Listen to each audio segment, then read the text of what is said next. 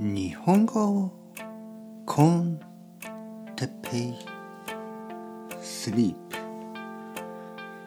日本語学習者の皆さんと寝る前にちょっと話すポッドキャスト。今日は寝る前に読む本について。はいはいはい皆さん元気ですか？あの夜ですね。夜なんですが皆さんは夜眠る前に本を読みますか？そしてそれはどんな本ですか？よく言われるのがねよく言われるのが面白い本は良くない。面白い本をね読むとあの眠たくなくなる、ね、眠くなくなる。眠りたくなくなる、ね、もっと読みたい。例えば面白いサスペンスみたいなものね。とかアクションみたいなものとか。例えば漫画の面白いこうアクション漫画みたいなものを読み始めるとやめられないでしょ。ああもう少し読みたい。もう少し読みたい。そう思って、えー、眠る時間が遅くなるから、ね、だからだから眠る前にはまあできるだけ難しくて興味がない本を読めばいい。そういうアイデアが ありますよね。それについて皆さんどう思いますか？でもそもそも目的は何なのかということですよね。その目的は何ですか？本を読む目的とは、ね、まあいろいろな目的があっていいんですけどもしですよ目的が眠るため、ね、早く眠るためであればまあできるだけ早く眠くなるような本をあの探すといいですよね。できるだけ興味がないようなね。難しくて興味がないような。例えば日本語の文法の本とかどうですか？多分すぐ眠くなるんじゃないかな。だけどここには一つ大きい問題があります。大きいリスクがありますね。それはもし皆さんが毎晩毎晩日本語の文法の本を読んで寝るという習慣を身につけた場合、ね、毎日ですよ。毎晩ですよ。毎晩夜寝る前にあの文法の本ね。日本語の文法の本。例えば JLPT の文法の本をちょっとだけ見てああ眠い。で眠る眠る。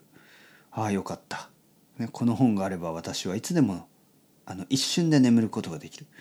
例えばこういう習慣を身につけた場合実際にね本当に JLPT の勉強をしなければならなくなった時に大変なことになりますよね。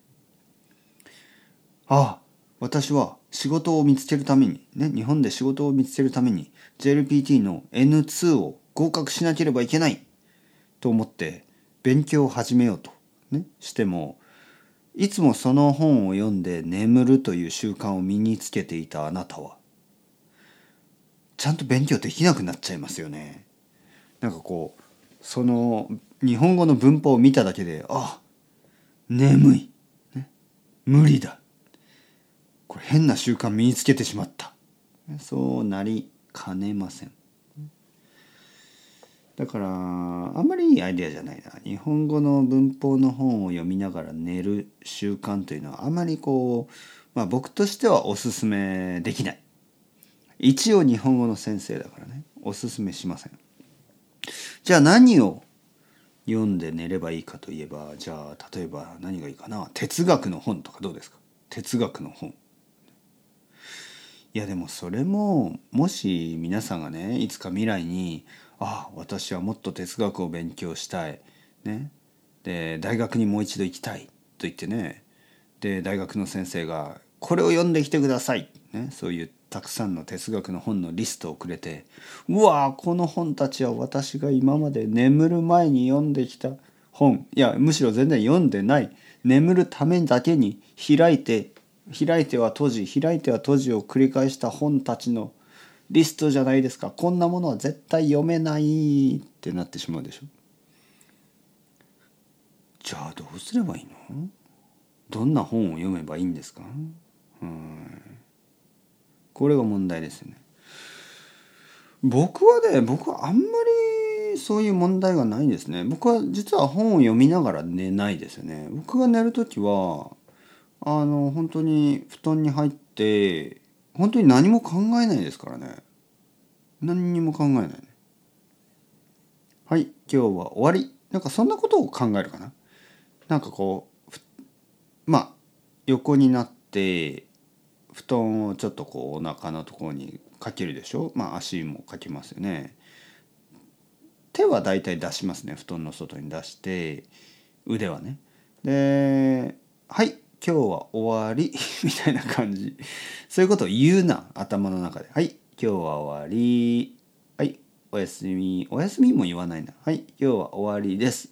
さようならみたいな。なんかそんな感じね。はい今日は終わり。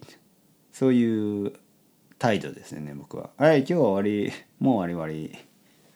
今日はもう何もしません。はい寝る終わりみたいな。はい。僕は眠るのはそんなに問題じゃない。まあ幸運なことですよね、はい、幸運なことに。まあねいつかなんかスペイン語の文法の本とかが必要になるかもしれないですね。眠るために。まあそんなんなったらちょっとうん。わかりません。やめた方がいいかな。やっぱりいつかちゃんと勉強したいとかいつかちゃんと読みたいような本をそういう使い方に使うべきじゃないかもしれないですよね。はい、まあ面白かったですね。このこのアイデア。はい、というわけで Ciao ciao。 Hasta luego またねまたね。またね。